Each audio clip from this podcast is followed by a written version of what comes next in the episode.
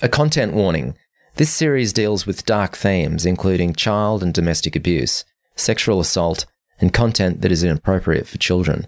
Please be advised. We will be one. We'll press the lever and the pride will cast aside our own lives. We will be together until the end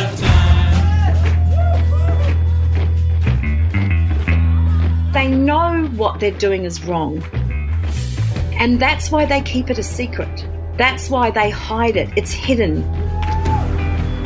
They were five hours grilling and grilling and grilling. I, I was exhausted emotionally, spiritually, and I was thinking mm. about my dear baby. Then you would have said, oh, don't right. listen to them. Satan's talking to you, is trying to take you away from the community, from God and Yeshua. I lost everything. My daughter was in the community. My best friends were either in prison or dead. I said, stop lying to me. And I actually grabbed his shirt, held my fist up, and I said, where is she? Where is my wife? My only way to survive was going out and handing free papers to evangelizing people and trying to recruit them there. Christ has changed our hearts, that we have to turn away from sin and walk in righteousness. And all I want to do is like scream to these people, just run.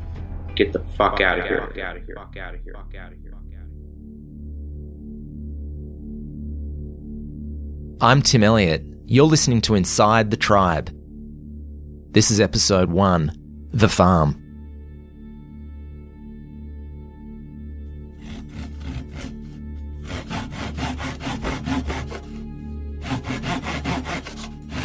I had to construct a coffin for him, which I didn't like.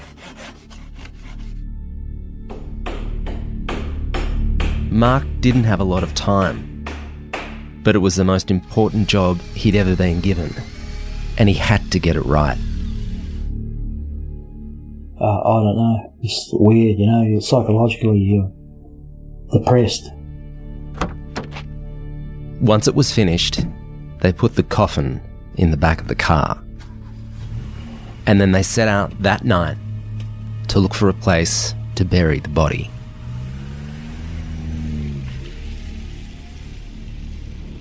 So Hahn, he drove me. He's one of the leaders. He um, drove me out. They headed west for two and a half hours down Highway thirty-one, past Yandera and Yerranderie, over Long Swamp Creek, through Binda and Crooked Corner, and finally onto Bigga. They turned down an unpaved road, then stopped, turned off the lights, and got out of the car. They grabbed a shovel and carried the coffin into the bush. Well, we went out, uh, located a spot which was quite away from the dwellings and things, and in the middle of the bush, because they got like a thousand acre property. So I'm in the middle of this forest type bush, and basically dug a shallow grave.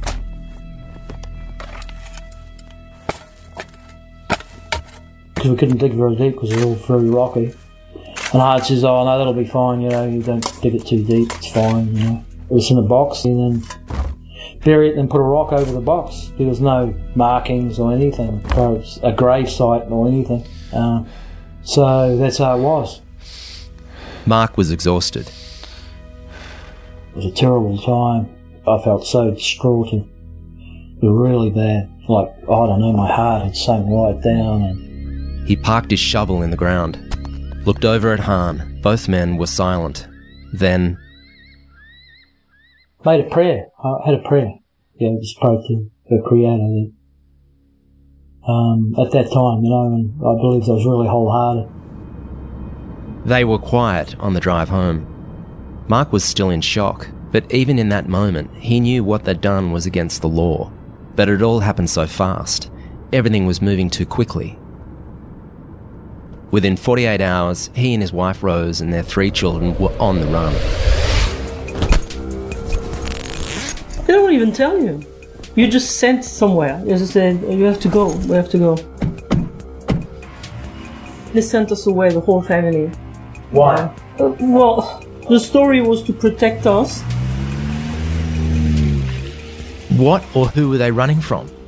And how did Mark and Rose, a perfectly normal couple from Sydney, end up here. Mark thought that being a dad would be about teaching the kids how to surf and play music, about how to look after one another and be there for the people you love. At what point did his life take a turn down a rough country road in the middle of the night with a body in the back seat?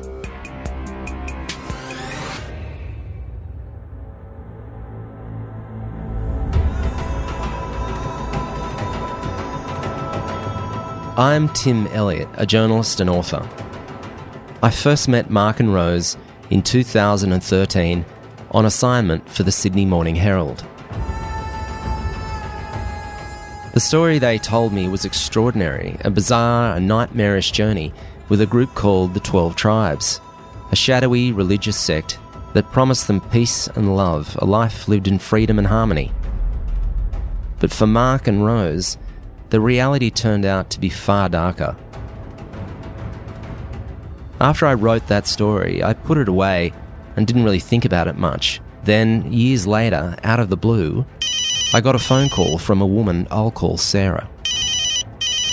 Okay, so we have this local op shop, which for people overseas is like a charity, and the volunteers there are just gorgeous. They play this really loud music.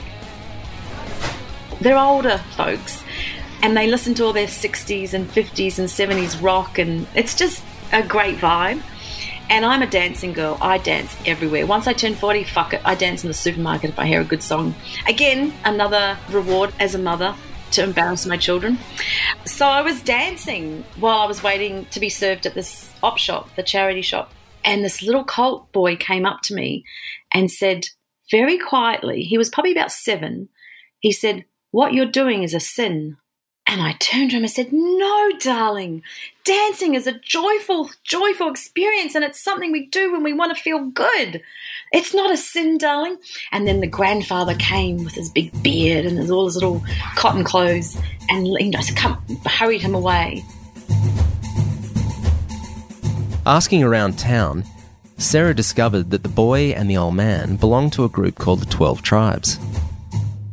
She then looked them up online and found some stories about them, including mine. Sarah had suspected something wasn't right with these people. She was convinced something sinister was going on.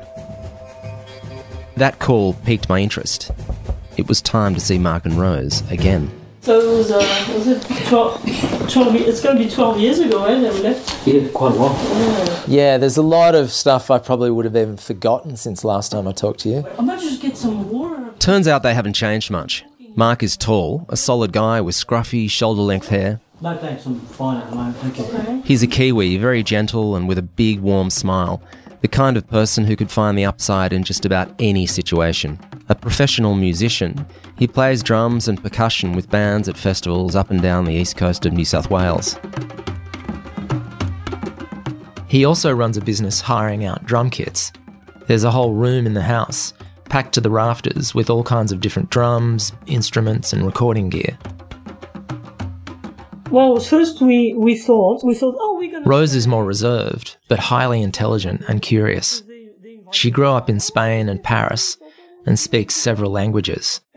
In nineteen eighty-seven, when she was twenty-two, she came to Australia to go travelling and met Mark two years later. What really stands out about them is that despite everything they've been through, they are still so much in love, glancing at one another and holding hands as we settle in on the couch and go back to the beginning, to a warm spring day at a busy weekend festival in Sydney in nineteen ninety-six. We were sitting in the grass, and after a while I got up and went for a walk around. Soon he was approached by a friendly young woman in a flowing dress and long hair. "Looks like you need a home." That was the first thing she said. I mean, I, was, I had long hair in those days. I looked a bit like a hippie, board shorts, and I don't know, I think I was just wearing a vest. I was well tanned because I was at the beach most of the time. The woman gave Mark a pamphlet. On the cover was the title, A Brotherhood of Man. Mark brought the pamphlet back and showed Rose. "Where is the brotherhood of man that John Lennon imagined in his song? Where are the dreamers who have given up their possessions so that greed and hunger could be done away?" The pamphlet was made by a group that called itself the Twelve Tribes. we were in the process of yeah. just just getting back, you know, coming back from Europe. Yeah, and building we our didn't lives know many up people and, around. Yeah, so well, we just had bought a car, and uh, we didn't know many people, well. and we didn't know many people, and we met these people, Seems and they looked really a bit familiar. alternative. You know, we, we were a little bit alternative ourselves, so it just appealed to me, regardless of the religion. You know, because I just thought it was quite cool. You know, that there'd be a community of people that live together that supposedly say we love each other. And that sounded like beautiful, you know, like some nirvana, you know, like is there really a people that can live together and love one another and share everything in common? It gets you in that way. And you got to remember back then there was no internet at all, absolutely none. So we, we had done no research. And these people were very loving. They love bomb you. Mm. They were really friendly. At the time, Mark and Rose were living with their two young children in an apartment in Coogee, a beachside suburb in Sydney. Mark was playing the occasional gig. Rose got some work in a call centre. When we came back, we were financially not doing that well until I started getting work. And then we met the Twelve Tribes. So we were in a sort of low uh, at that time, as I remember. Well, just getting back, uh, trying to, to find the school for the kids that we like and finding some work. I was doing some courses and looking for work. But they were keen to try something new, and so they began visiting the Twelve Tribes on the weekends at a property the group owned called Peppercorn Creek Farm in Picton, an hour and a half drive south of Sydney. And it was quite magic because they had it. Mm. They were in a beautiful big tent and they had all these candles set up, and all the people were very nice, and they danced and played music. And they realised I was a drummer. I said I was a drummer, which I was. So I went up and played drums with the Israeli folk music. And we had a nice meal and we just loved it, you know. So we would come back every weekend. We thought, hey, this is cool, a community, you know. You know, people living together, growing organic veggies, baking organic bread, you know, having beautiful cafes. It's quite appealing. You know, in a way, it is quite appealing, you know, to be in a society where you can all work together as one, rather than individually going to work every day or doing what you do to earn your keep. Eventually, we joined. Like we were there, there was, a, they call it the First Day Festival, which is a Sunday, and they had all this dancing and all this and all that, but uh, it was beautiful and the food was always great and all that. It was all so perfect. So when we first met the community, we thought, man, these children are really well behaved, because my children are all over the shop. They also had teachings w- which were specifically uh, targeted to us to make us feel that we, we need to repent and yeah. that we needed Jesus, you know, Yeshua as they call him. And it really worked. Within a few days of joining, Mark and Rose met with a so-called elder named Israel.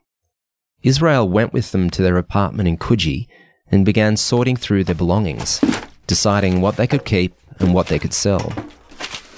Many of their possessions, the kids' clothes, Mark's surfboard, books, toys, had a negative spirit about them and were deemed unsuitable. Yeah, he took out to our flat and he says, you got to, you can keep this, you can keep that, keep this furniture. This furniture will be handy for the community, your wardrobes or whatever, you know, some clothes they didn't like. It. Some of the leather jackets I had, bike leather jackets and stuff like that. This is no good. Oh, these jeans are too tight. Or this dress is too tight. You get rid of that. The family car didn't make the cut. It was a bit sporty, the car. They didn't like those sporty type cars too at that time. You know, they want something that's more practical, you know, so they sold it and they get rid of it, you know. And uh, at that time we were in the process of paying off some land in Queensland as well. And they were asking me, oh, you know, what about this land in Queensland? I said, well, I own it with another two guys. We actually had about only about eight, eight or nine thousand dollars to pay off from this land, which is up in the Sunshine Coast. They says, don't worry about it anymore then, you know, we, if we can't sell it because there's two other people involved. So we just left it. We thought, oh, well, no more payments, nothing. They even ask you about your super. At some stage, they says, oh, have you got any superannuation? And I said, yeah, but I never got around to giving them my super. Jesus said, he said, nobody could be my disciple unless he gives up all his own possessions. As one of the elders at the time, an American man named Hahn, explains. He said, you have to hate your life, lose it, give it up, abandon it to be my disciple, to follow me. So we were, we were just building on that, you know. When Mark and Rose and the kids drove out of Sydney for the very last time, they were buzzing with the promise of a new life. And for the first few weeks, that new life couldn't have been better. Oh, well, they were playing music, they were dancing, and you think, man, this is great. They're that impeccable in the, how they present themselves. Like, they look, they really agree with each other, that they love each other, that they're happy, you know. It really looks like something different, like a different society than, uh, than the one I know, you know, that I've lived in my life.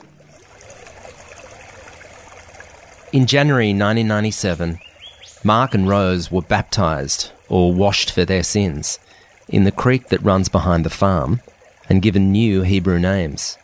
Mark became Katan, or childlike. Rose became Asarela, meaning virtuous. Yes, we went to the What's creek, creek yeah. uh, Peppercorn Creek the farm. farm. They had a beautiful little creek in those days running through. And after the teaching, uh, we were supposedly convicted. I started talking, saying something. They said, "You got something to say?" And I says, "Look, I need to be no, saved. Yeah. Saved. I need to be cleaned, you know, from my sins and transgressions." So they took us down, and Rose said the same thing, and they took us down, and they baptised us, you know, traditional baptism. Two of the most senior elders, Hahn, and a New Zealander named Yotam, oversaw the baptisms. The creek was flowing. It was really muddy, actually. This muddy water was more cleansing than Rose could possibly have imagined. Well, I don't know, something happens, you really feel like you're clean and you have this fresh... For, for about two, three days, it's like you're walking on clouds. But Mark's feet were firmly on the ground. He went through the same motions as his wife, was baptised in the same water. He knew what he was supposed to feel, but he just... didn't. I had this quite a trippy thing that when I get baptised I'm just going to feel like I'm clean, but I actually felt the same. Mark decided to keep this feeling to himself, and within days of taking on their Hebrew names, the newly baptised Asarela, Rose, made her own discovery. In one of the meetings, uh, you know, they have a, twice a day, uh, I remember Yedida saying, Uh, it's just the beginning when you get baptized, and you know you have to keep on getting washed of your sins all the time. And I remember thinking, oh, I thought it was gonna all be gone and that's it. Still, any misgivings that Mark and Rose might have had were pushed aside as they concentrated on settling into the community. There were seventy people living on the farm, including twelve families. Many of them were second generation, something that made a big impression on Rose. She figured that if people had grown up there and decided to stay, it must be good. People slept in a couple of large barns and some smaller outbuildings, and even a bus and a tent. Space was tight, but everyone just seemed to muck in and get along, which was just as well, because there was a lot to do. The day began at six a.m. with a blast of the shofar, or ram's horn. There was a morning gathering at seven a.m, which included prayers and singing, followed by the day's work. There was a clear division of labour. Men worked in the fields, farming or tending the animals. One of Mark's first jobs was to look after the community's flock of merino sheep. The women, meanwhile, cooked and cleaned, sewed clothes and took care of the babies. They also homeschooled the children, using a specially approved text that were printed on site. And on Saturday night, the Sabbath, came the breaking of bread, after which everyone engaged in a compulsory group screaming session. It took a little getting used to. At first, I thought it was a bit strange. So you're crying out, and everyone just screams and cries out what they want to be saved for. You know, their iniquity. So everyone just yells and screams.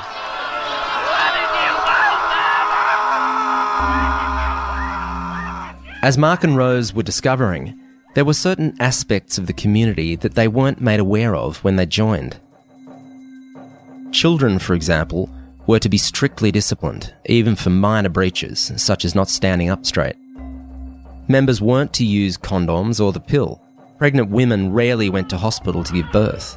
Apparently it all happened there, on the farm, overseen by other Twelve Tribes members, who Mark and Rose understood to be trained midwives. and there was no T V, magazines, newspapers or radio. They say they try to keep the world out, like watching T V, you know, they believe you can be indoctrinated by T V. It was also thought best if contact with the outside world was kept to a minimum. The visits from friends and family were gently discouraged. The property had two phone lines, but only some people were allowed to use them. That was part of becoming part of them, that we would have to give up certain things, and uh, we knew we had to give up being vegetarians. But for for example, about T V, Mark and I didn't have a T V back then, and we didn't think much of not having one. So we knew we couldn't smoke or drink, but that didn't concern us because we didn't do uh, we didn't do those uh, anyway. And back then there was no mobile phones and internet, so that wasn't an issue. Oh, and wives were meant to submit utterly to their husbands.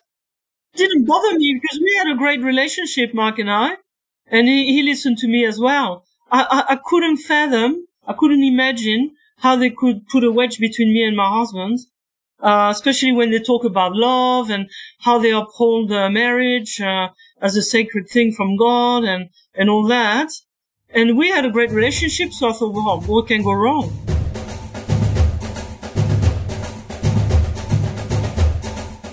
By now, Mark and Rose understood that the farm at Picton was part of a global Twelve Tribes family with communities all over the world, including in the U S A, Canada, France, Germany and England.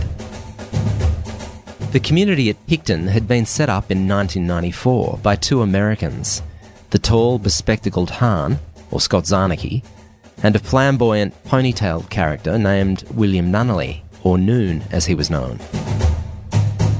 Hahn later told an Australian news crew that he'd been shocked to be chosen for the task.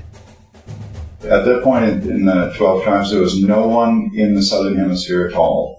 And we would never send one person by themselves. Two by two is the biblical standard, and that's how Jesus did it. And people were praying and fasting. It's a big deal, you know. Who are going to send to the other side of the planet to start up the Twelve Tribes, you know? Like the audio is a bit off here, but basically Hahn is saying how excited and surprised he was to be chosen to start the Twelve Tribes colony in Australia. At the time, he was not a senior member. Hahn was actually quite a nice guy. Really friendly, um, very bubbly, intelligent guy. I'm not a confrontational person by nature, so I had to learn these things. Yeah, I was the leader. I knew, well, all we had was young people. I had to be the leader. Noon was different. He's, he's a leader. A teacher, a shepherd, deep, deep person, very artistic, very musical. He's a great guy to be around, pretty intense. And because of his energy and, and his understanding and his maturity, we people started to come and join. Noon was always talking a whole lot. Look, he was very zealous to get work done on the farm, to uh, develop the farm, plant trees, put gardens in, mainly directing, but he had a lot of really good ideas. Noon and Hahn commanded a certain respect. People went to them for advice and guidance, but they didn't lord their authority over anybody. Indeed, one of the guiding precepts of the community was that everyone, in theory at least, was equal.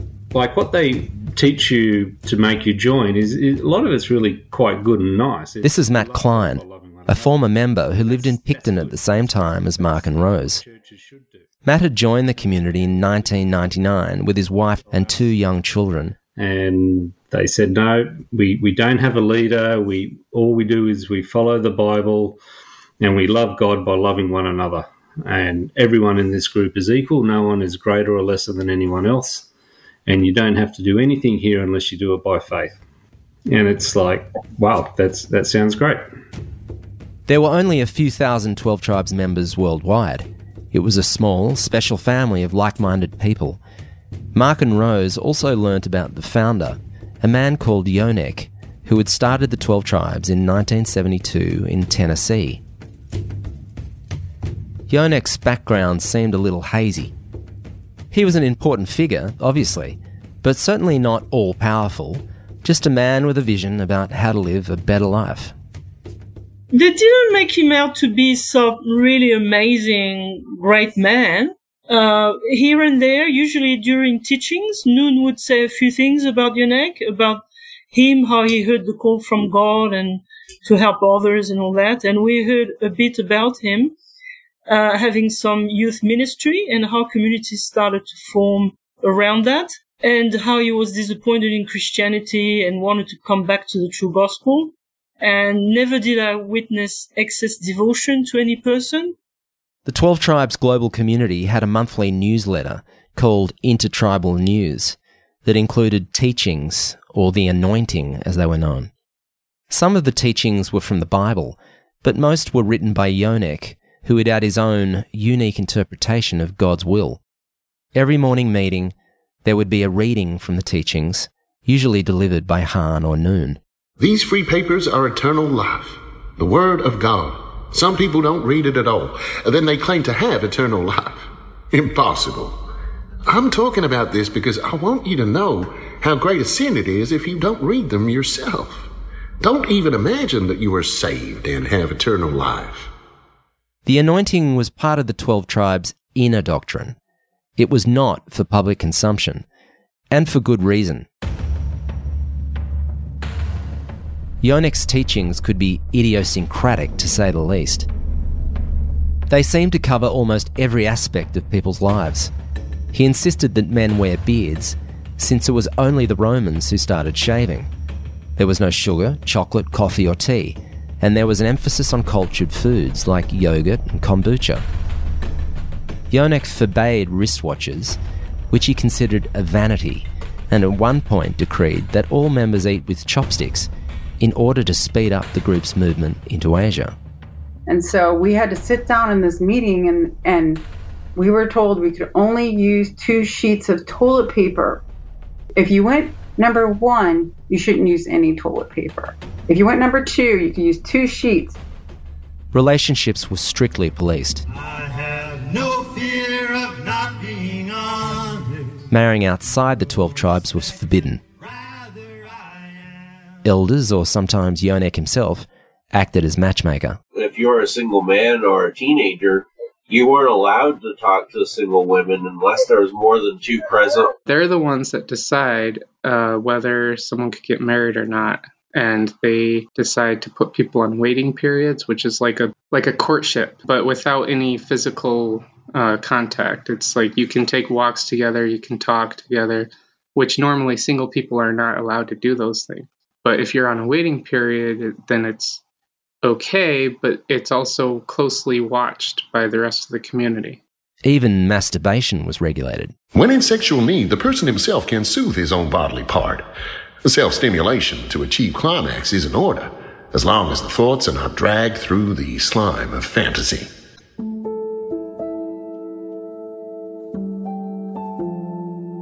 Now, it's important to understand here that Mark and Rose had never been religious. What attracted them to the Twelve Tribes was the sense of community and belonging, of everyone working together and being heard. If God was the glue that kept all this together, then so be it. Within just a few months, however, they found themselves relating more and more to the religious aspect of the group, all that talk of God and sin and repentance. To help them along that path, they were assigned what were called shepherds, senior members of the community whose spiritual insight enabled them to act as a mentor. Rose's shepherd was a woman named Bakira. So I used to go to these ladies, and because I regarded them as more spiritual than me, it's like you think you're hearing from God, so you're just going to, you know, devoutly do everything they say, obey everything they say. And the teachings go with that. You have to obey the leaders. You have to. And there was a lot to open up about. Rose, for example, had slept with men before getting married. She had also rebelled against her mother. Mark, meanwhile, had given in to dissipation. He had surfed, ridden motorbikes, smoked marijuana. Members were encouraged to renew your mind, a phrase from the Apostle Peter, and to be an open book before your brethren, always sharing your sins, either with the elders, your shepherd, or with the entire community at the gatherings.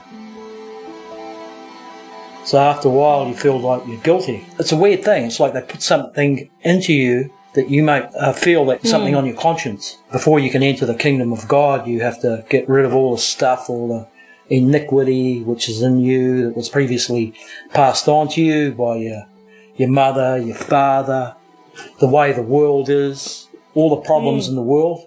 There was a teaching going on and uh, they were talking about things, and it was really aimed at Rose and I, you know, about people loving uh, music and having idols, and people that, like, for example, I've, I had a girlfriend, few girlfriends, you know, sex out of marriage. They say that, you know, you have to be married in order to have sex and stuff like that. And after a while, I you felt really divorce, guilty. I felt divorce, really yeah. guilty. Guilty, oh, yeah, man, I've been immoral. So it's this pricking your conscience because they're working on you every day. At the same time, their lives were coming under increasing scrutiny. So you start asking a question about something and they always bring it back to talking about you and your problems. And, um, you know, the little bit that you said to one person, they pass it around. So everybody gets to know about all the things that you've um, you've said about your life, and they start using it against you to make you feel guilty. So then you look at your kids and they look like they're out of control. They seem so happy, so you, you feel like you're not so happy. They look like they always agree with each other, so then you every little bit of disagreeing, you think, oh, you know, you, you're kind of not really thinking about it, but then they talk to you, oh, you and Mark have a lot of problems, and and you go, oh, yeah, I guess so, compared to you guys, you know. One of the Twelve Tribes' teachings is that the outside world is irredeemably evil, full of sin and temptation. Members of the group are told to have as little as possible to do with it. They don't vote, and modern medicine is shunned. There's no proper medical care there at all. And they try to cure everything with herbs or whatever. This is David Pike, who was with the group in America in the late nineteen nineties and two thousands. I think they've had several people with there with mental health problems, and uh, they didn't get them proper help. They don't want to deal with it. Children die in infancy that didn't need to be because of them not going to hospitals. Uh, I saw a, a dear woman die of breast cancer, which was not treated properly, treated with herbs and whatever, instead of uh, chemo or something else. Well, uh, it ended up she had breast cancer, which should have been diagnosed much earlier. None of the women's get the mammograms. None of them get checkups. And by the time they found out, you know, it was probably too advanced, and they still did not seek out uh, hospital care, uh, which they could have. And she, she died a long and painful death. And then, on top of that, whenever somebody dies in the twelve Tribes, they have a ruling over it, and it ruled that she she got that cancer because she was not following her husband's directions properly. So they blamed her for her own death, that it was a punishment. And she was such a wonderful woman. Then there was the matter of money. No one in the community was allowed to handle cash, keep a bank account, or have a credit card. Well, no one except for the elders. If someone needed to buy something, say a new pair of shoes, they had to tell Noon or Hahn or Israel, who would then go and buy the shoes for them. And yet, unbeknownst to most of the members, millions of dollars were flowing into the organisation. When Mark and Rose were there, the twelve Tribes owned at least twenty-four businesses worldwide. Furniture stores, kids' clothing outlets, a printing press, leather shops, soap factories, whole food outlets, cafes, bakeries, and several multi-million dollar construction firms, the biggest of which, Builders of Judah, specialised in nursing homes and historic restorations. They also owned a farm in Brazil that grew mate, a tea-like herb, which, according to David Pike, made huge money for them. There was also the money that new members handed over to the group when they joined. One day they, they picked up a guy that looked like a bit of a bum, and dad California? owned this, in California, and his dad owned a huge machine company, and he, he gave him about six million dollars. The Australian tribe was also doing well. They owned a number of rural properties and houses in the Blue Mountains and South Coast. They also operated labour hire businesses, demolition and painting crews, a thriving bakery and cafes, all of it tax-free, of course. Hahn had set up the tribe's tax-exempt status in Australia and smoothed over issues like workplace cover and insurance. Members, meanwhile, worked ten, twelve or fifteen hour days for no money. There's no wages going on at all. I mean, work cover had a devil of a time trying to work with us because we're all bosses. In the end, that's why I worked out. There are no employees because there are no wages. There was a provision in, in the tax law at the time that the government would be able to tax you if it was considered wages in kind, and I made an argument that it wasn't. And it was based on our life. Our life was, it, was, it wasn't even our own. This wasn't a business arrangement. And they sent us a letter saying, okay, you're approved. And, I mean, of course, the community pays sales tax, as does everyone. They pay rates, as does everyone who owns property. They pay, you know, whatever kind of taxes they have to pay. But they don't make personal income. No one makes a personal income, not Yonek, not no one. And so there is no place for income tax to land. Members were working themselves to the bone for the good of the community. Working from sunup to sundown, six days a week, luckily you get uh, one day of rest, and you might not even get that. You might be tasked to uh, babysit children for a family that needs rest. So we were painting and doing various different jobs. Landscaping. Landscaping. We nearly anything. They had then, all these different then they got industries. Into demolition. Then there was demolition work where we'd do yeah. demolition to, and we'd retrieve the uh, materials that we could rebuild the cafe. For example, we'd pull something down and be all these stainless steel benches, and then eventually they, we built a bakery eventually. One of Mark's first jobs was to build a mobile cafe called Common Ground at the annual Woodford Folk Festival.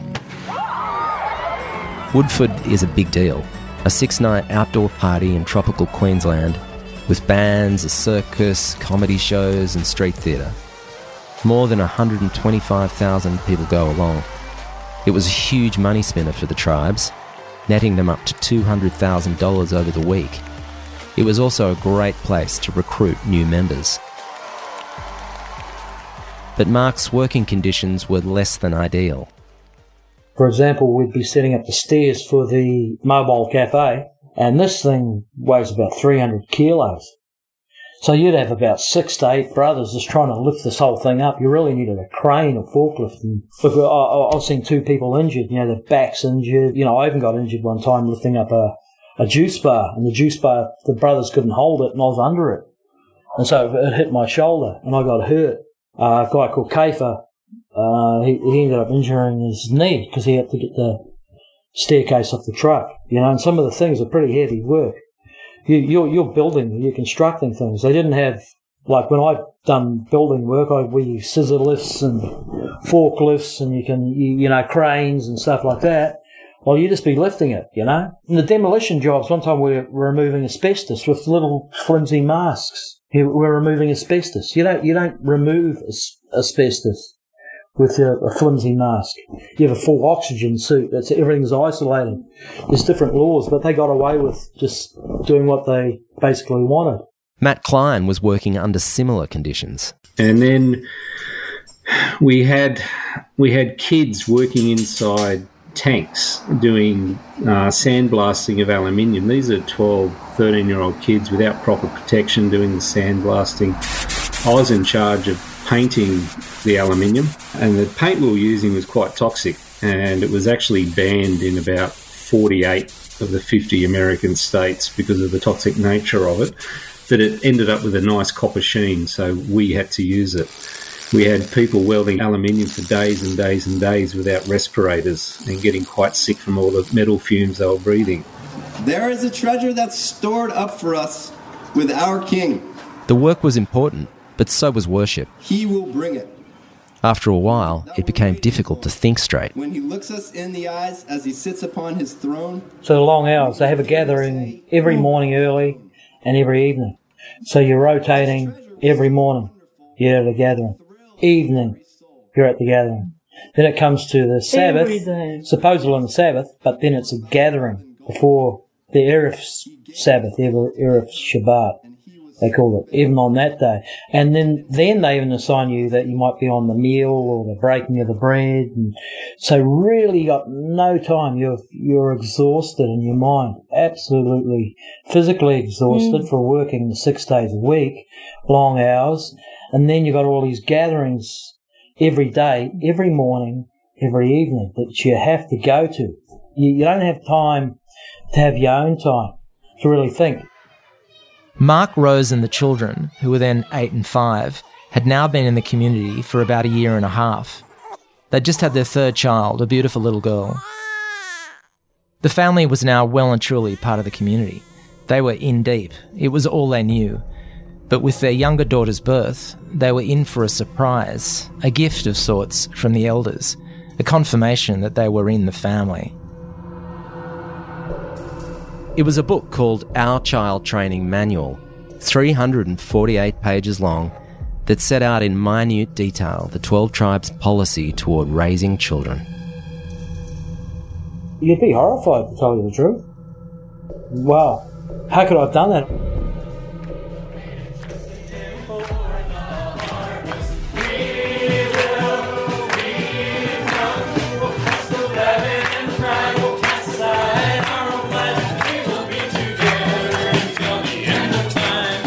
You've been listening to Inside the Tribe, hosted by me, Tim Elliott.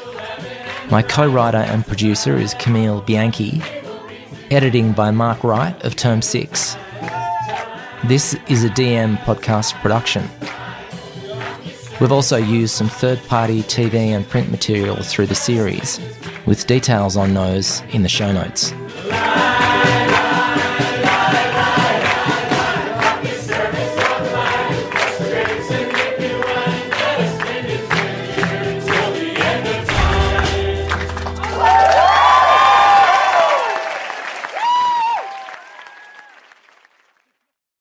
If you or anyone you know is affected by any of the subject matter raised in this episode, you can contact Lifeline for crisis support on one three one one one four if you're in Australia, or the National Suicide Prevention Lifeline on one zero two seven three talk if you're in the U S.